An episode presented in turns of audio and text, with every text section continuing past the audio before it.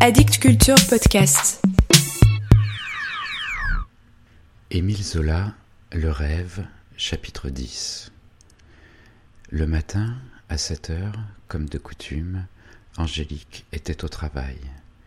Et les jours se suivirent, et chaque matin elle se remit, très calme, à la chasuble quittée la veille. Rien ne semblait changer.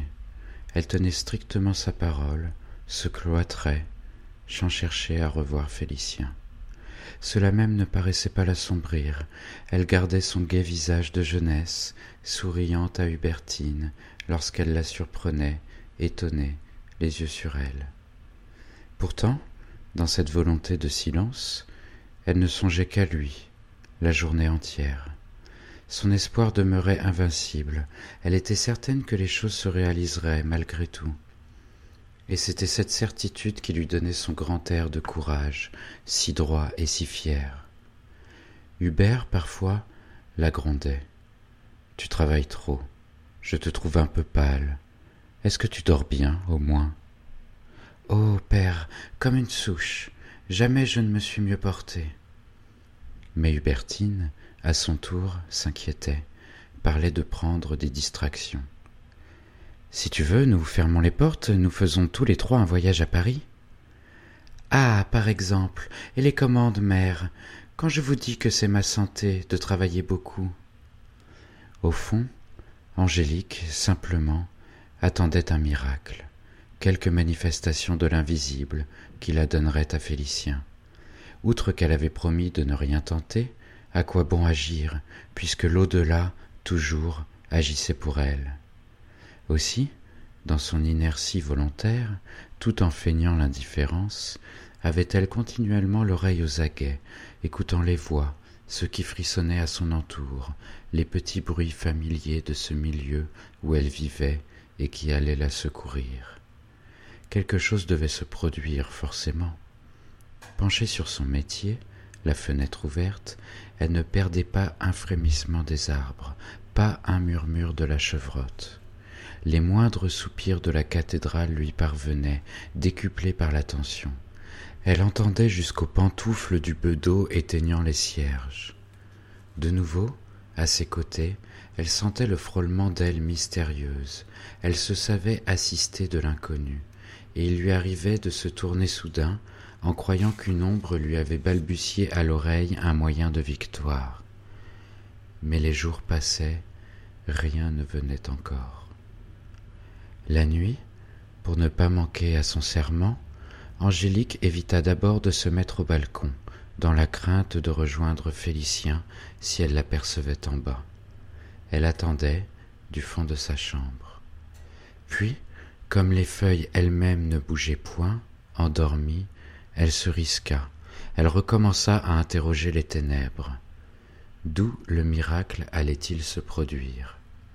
Sans doute du jardin de l'évêché, une main flambante qui lui ferait signe de venir Peut-être de la cathédrale, où les orgues gronderaient et l'appelleraient à l'autel.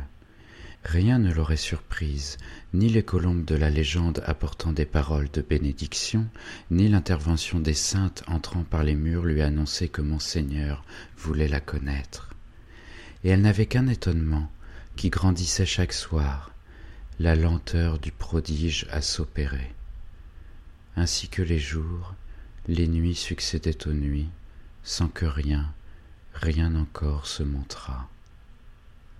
Après la seconde semaine, ce qui étonna plus encore Angélique, ce fut de n'avoir pas revu Félicien.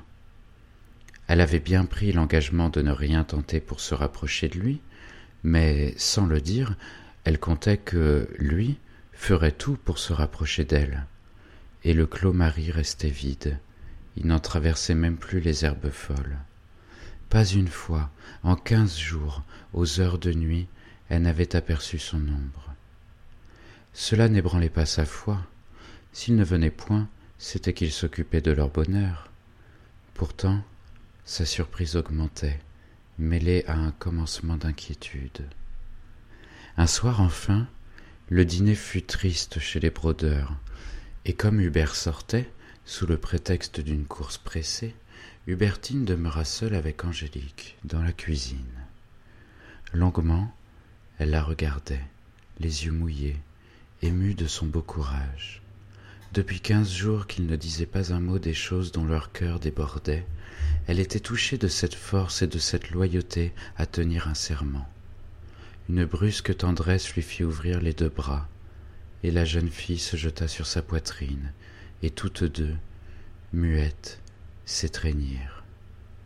Puis, lorsqu'Hubertine put parler, Ah, ma pauvre enfant, j'ai attendu d'être seule avec toi.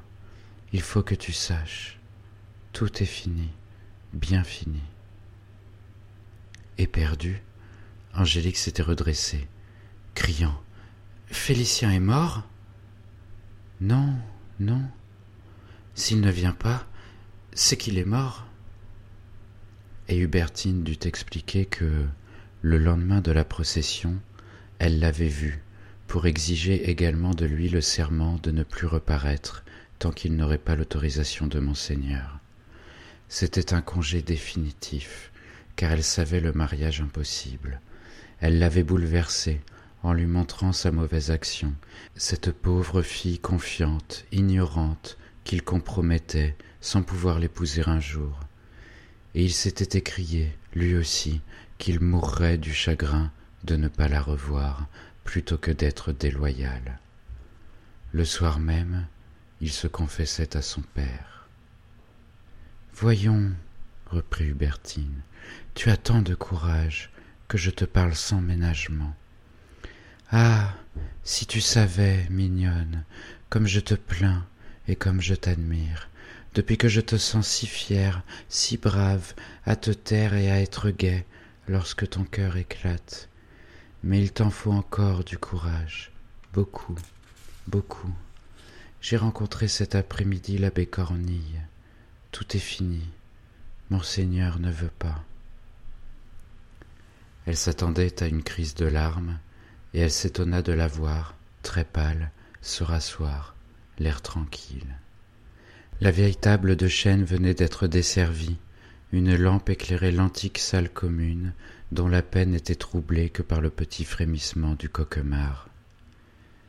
Mère, rien n'est fini. Racontez-moi, j'ai le droit d'être enseignée, n'est-ce pas, puisque ce sont là mes affaires? Et elle écouta attentivement ce qu'Hubertine crut pouvoir lui dire des choses qu'elle tenait de l'abbé, sautant certains détails, continuant de cacher la vie à cette ignorante. Depuis qu'il avait appelé son fils près de lui, monseigneur vivait dans le trouble.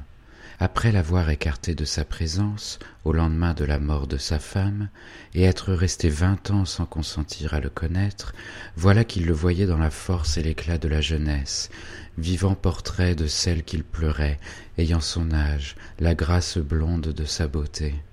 Ce long exil, cette rancune contre l'enfant qui lui avait coûté la mère, était aussi une prudence. Il le sentait à cette heure, il regrettait d'être revenu sur sa volonté.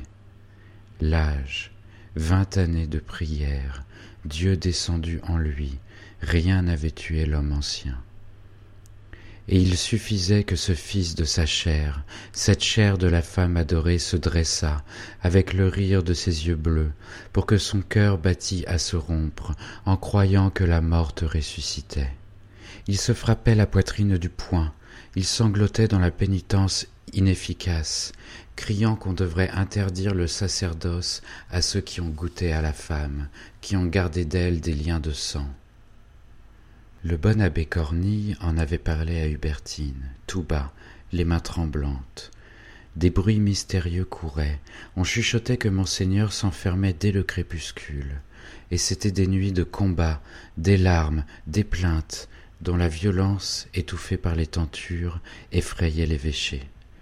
Il avait cru oublier, dompter la passion, mais elle renaissait avec un emportement de tempête dans le terrible homme qu'il était jadis, l'homme d'aventure, le descendant des capitaines légendaires.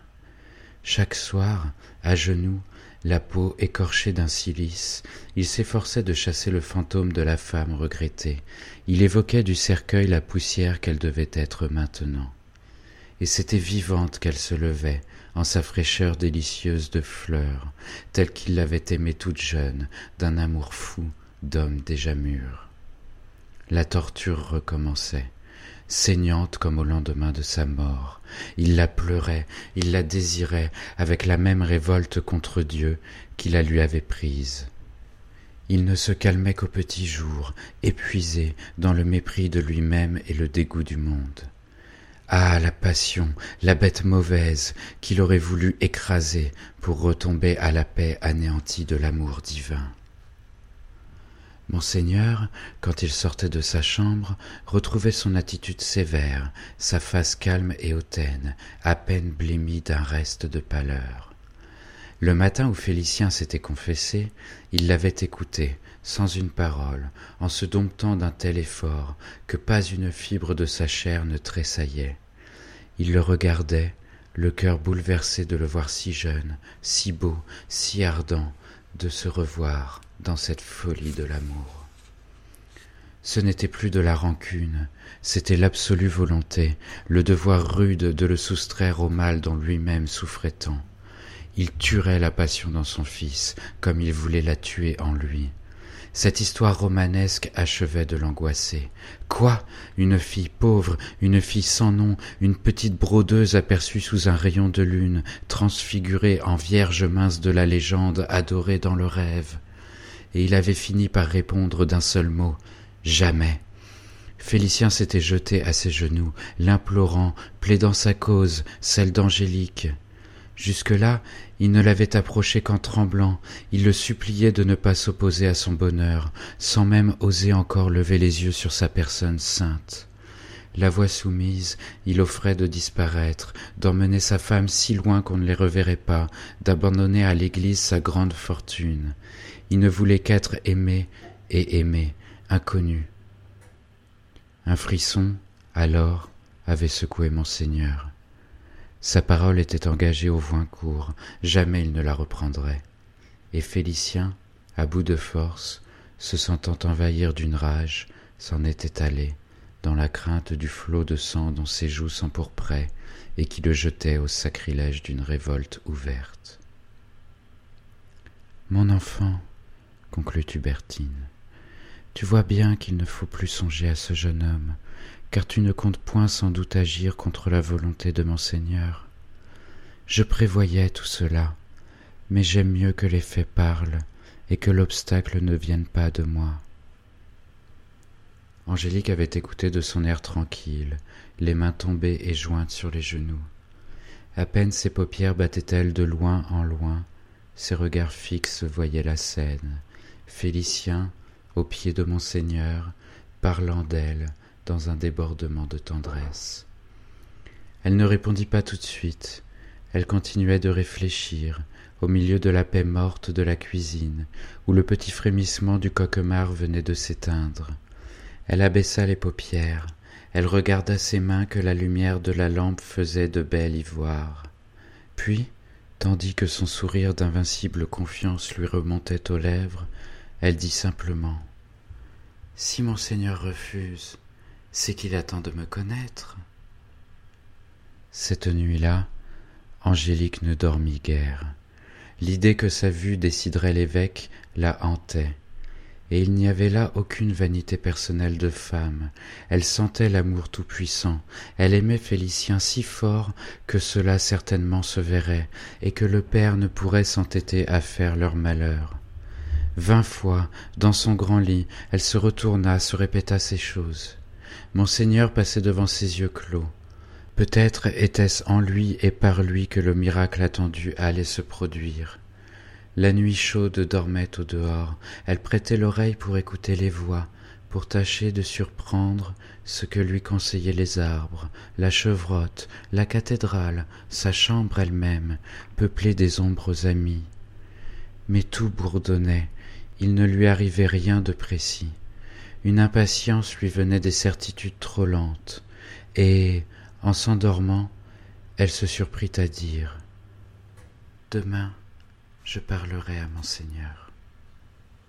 Quand elle se réveilla, sa démarche lui parut toute simple et nécessaire. C'était de la passion ingénue et brave, une grande pureté fière dans la bravoure. Elle savait que, chaque samedi, vers cinq heures du soir, l'évêque allait s'agenouiller dans la chapelle Haute-Cœur, où il aimait à prier seul, tout au passé de sa race et de lui-même, cherchant une solitude respectée de son clergé entier. Et, justement, on était au samedi. Elle eut vite pris une décision. À l'évêché, peut-être ne l'aurait-on pas reçu. D'autre part, il y avait toujours là du monde, elle se serait troublée. Tandis qu'il était si commode d'attendre dans la chapelle et de se nommer à Monseigneur dès qu'il paraîtrait. Ce jour-là, elle broda avec son application et sa sérénité accoutumée. Elle n'avait aucune fièvre, résolue en son vouloir, certaine de bien agir. Puis, à quatre heures, elle parla de monter voir la mère Gabet, elle sortit, vêtue comme pour ses courses de quartier, simplement coiffée d'un chapeau de jardin, noué au petit bonheur des doigts. Elle avait tourné à gauche, elle poussa le battant rembourré de la porte Sainte-Agnès, qui retomba sourdement derrière elle. L'église était vide, seul un confessionnal de la chapelle Saint-Joseph se trouvait occupé encore par une pénitente, dont on ne voyait déborder que la jupe noire. Et Angélique, très calme jusque-là, se mit à trembler en entrant dans cette solitude sacrée et froide, où le petit bruit de ses pas lui paraissait retentir terriblement. Pourquoi donc son cœur se serait-il ainsi? Elle s'était crue si forte, elle avait passé une journée si tranquille, dans l'idée de son bon droit à vouloir être heureuse. Et voilà qu'elle ne savait plus, qu'elle pâlissait comme une coupable. Elle se glissa jusqu'à la chapelle Haute-Cœur. Elle dut s'y tenir appuyée contre la grille. Cette chapelle était une des plus enterrées, une des plus sombres de l'antique abside romane, pareille à un caveau taillé dans le roc, étroite et nue, avec les simples nervures de sa voûte basse, elle n'était éclairée que par le vitrail, la légende de Saint Georges, où les vers rouges et les vers bleus, dominants, faisaient un jour lilas, crépusculaire. L'autel, en marbre blanc et noir, sans ornement aucun, avec son Christ et sa double paire de chandeliers, ressemblait à un sépulcre, et le reste des murs était revêtu de pierres tombales, tout un encastrement de haut en bas, des pierres rongées par l'âge, où des inscriptions en lettres profondes se lisaient encore. Étouffée, Angélique attendait, immobile. Un bedeau passa, qui ne la vit même point, collée à l'intérieur de cette grille. Elle apercevait toujours la jupe de la pénitente débordant du confessionnal. Ses yeux s'habituaient au demi-jour, se fixaient machinalement sur les inscriptions, dont elle finit par déchiffrer les caractères.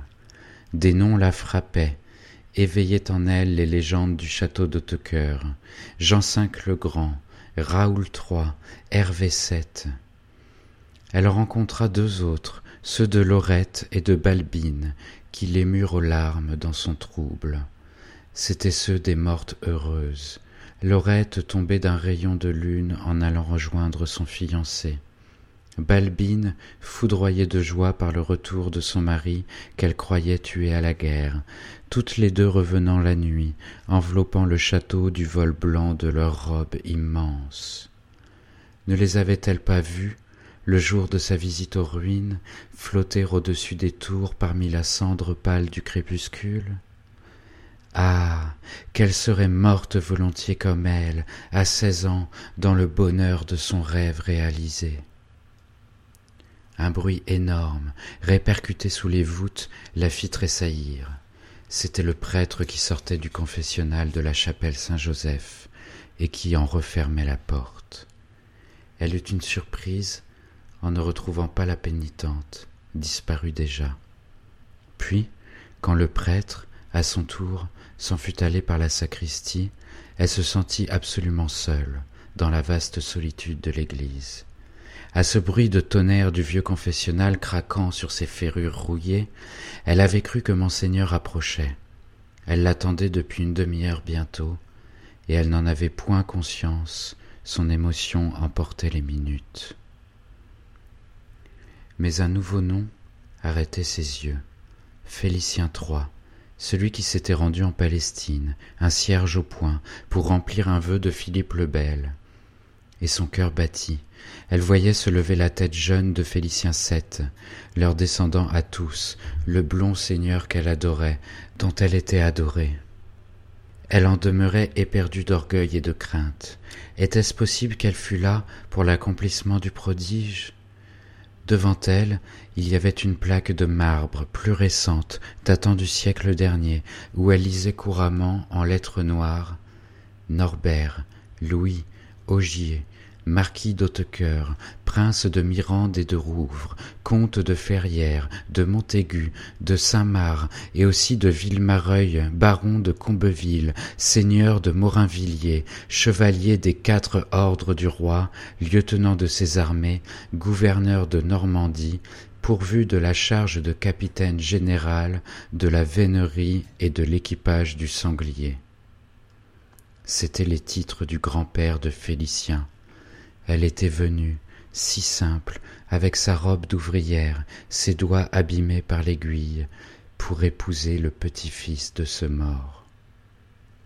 Il y eut un léger bruit, à peine un frôlement sur les dalles. Elle se retourna et vit Monseigneur, et resta saisie de cette approche silencieuse, dans le coup de foudre qu'elle attendait. Il était entré dans la chapelle, très grand, très noble, avec sa face pâle, au nez un peu fort, aux yeux superbes, resté jeune. D'abord, il ne l'aperçut pas contre cette grille noire. Puis, comme il s'inclinait vers l'autel, il la trouva devant lui, à ses pieds. Les jambes fléchissantes, anéanties de respect et d'effroi, Angélique était tombée sur les deux genoux. Il lui apparaissait comme Dieu le Père, terrible, maître absolu de sa destinée. Mais elle avait le cœur courageux. Elle parla tout de suite. Oh, monseigneur, je suis venu. Lui s'était redressé. Il se souvenait d'elle, la jeune fille remarquée à sa fenêtre, le jour de la procession, retrouvée dans l'église, debout sur une chaise, cette petite brodeuse dont son fils était fou. Il n'eut pas une parole, pas un geste, il attendait, haut, rigide. Oh, monseigneur, je suis venu pour que vous puissiez me voir. Vous m'avez refusé, seulement vous ne me connaissiez pas.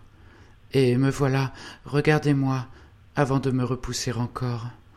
Je suis celle qui aime et qui est aimée, et rien d'autre, rien en dehors de cet amour, rien qu'une enfant pauvre recueillie à la porte de cette église. Vous me voyez à vos pieds combien je suis petite, faible et humble. Cela vous sera facile de m'écarter si je vous gêne. Vous n'avez qu'à lever un doigt pour me détruire. Mais que de larmes. Il faut savoir ce qu'on souffre. Alors, on est pitoyable. J'ai voulu, à mon tour, défendre ma cause, monseigneur. Je suis une ignorante, je sais uniquement que j'aime et que je suis aimée.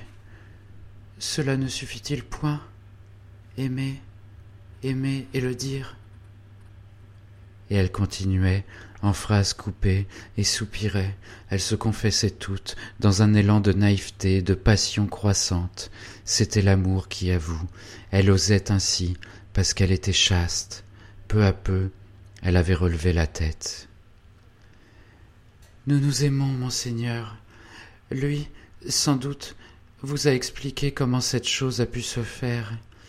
Moi, souvent, je me le suis demandé, sans parvenir à me répondre.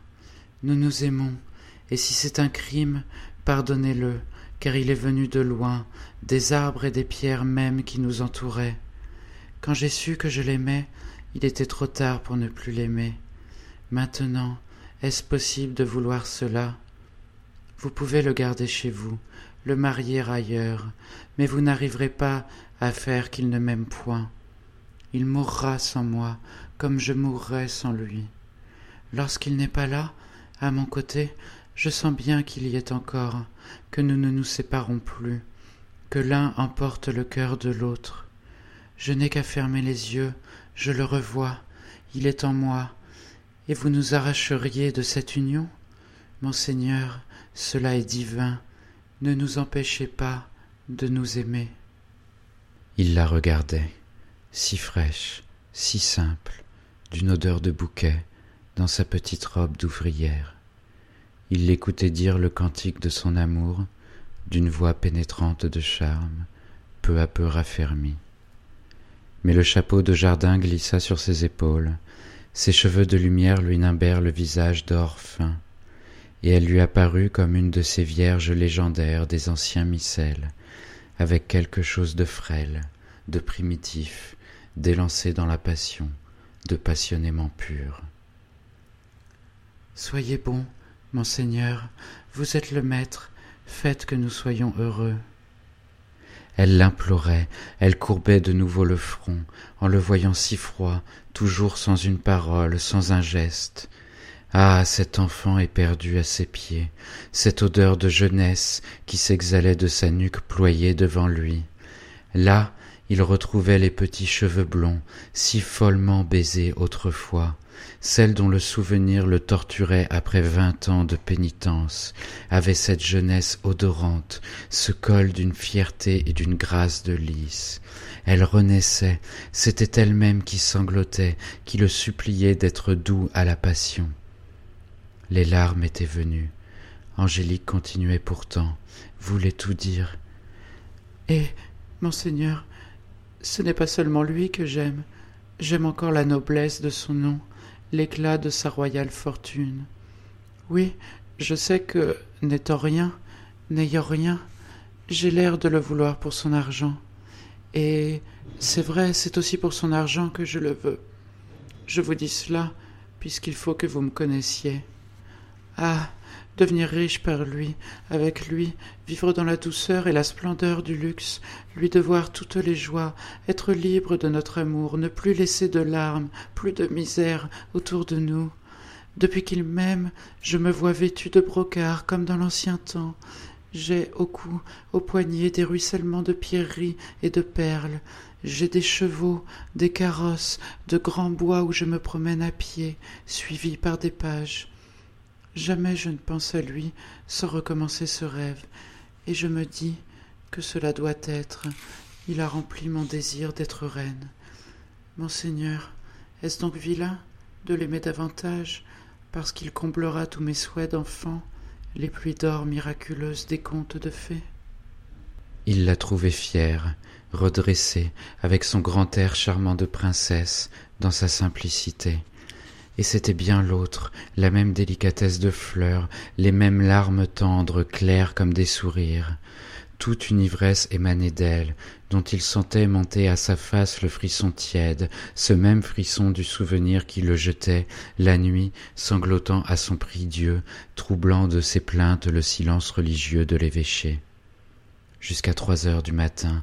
La veille, il avait lutté encore, et cette aventure d'amour, cette passion remuée ainsi, irritait son inguérissable blessure. Mais, derrière son impassibilité, rien n'apparaissait, ne trahissait l'effort du combat pour dompter les battements du cœur. S'il perdait son sang goutte à goutte, personne ne le voyait couler. Il n'en était que plus pâle et plus muet. Alors, ce grand silence obstiné désespéra Angélique, qui redoubla de supplications. Je me remets entre vos mains, monseigneur. Ayez pitié, décidez de mon sort. Et il ne parlait toujours pas. Il la terrifiait, comme s'il avait grandi devant elle d'une redoutable majesté. La cathédrale déserte, avec ses bas-côtés déjà sombres, ses voûtes hautes où se mourait le jour, élargissait encore l'angoisse de l'attente. Dans la chapelle, on ne distinguait même plus les pierres tombales, il ne restait que lui, avec sa soutane noire, sa longue face blanche qui semblait seule avoir gardé de la lumière. Elle envoyait les yeux luire, s'attacher sur elle avec un éclat croissant. Était-ce donc de la colère qui les allumait de la sorte? Monseigneur, si je n'étais pas venu, je me serais éternellement reproché d'avoir fait notre malheur à tous deux par manque de courage. Dites, je vous en supplie, dites que j'ai eu raison, que vous consentez. À quoi bon discuter avec cet enfant? Il avait donné à son fils les raisons de son refus. Cela suffisait. S'il ne parlait pas, c'était qu'il croyait n'avoir rien à dire.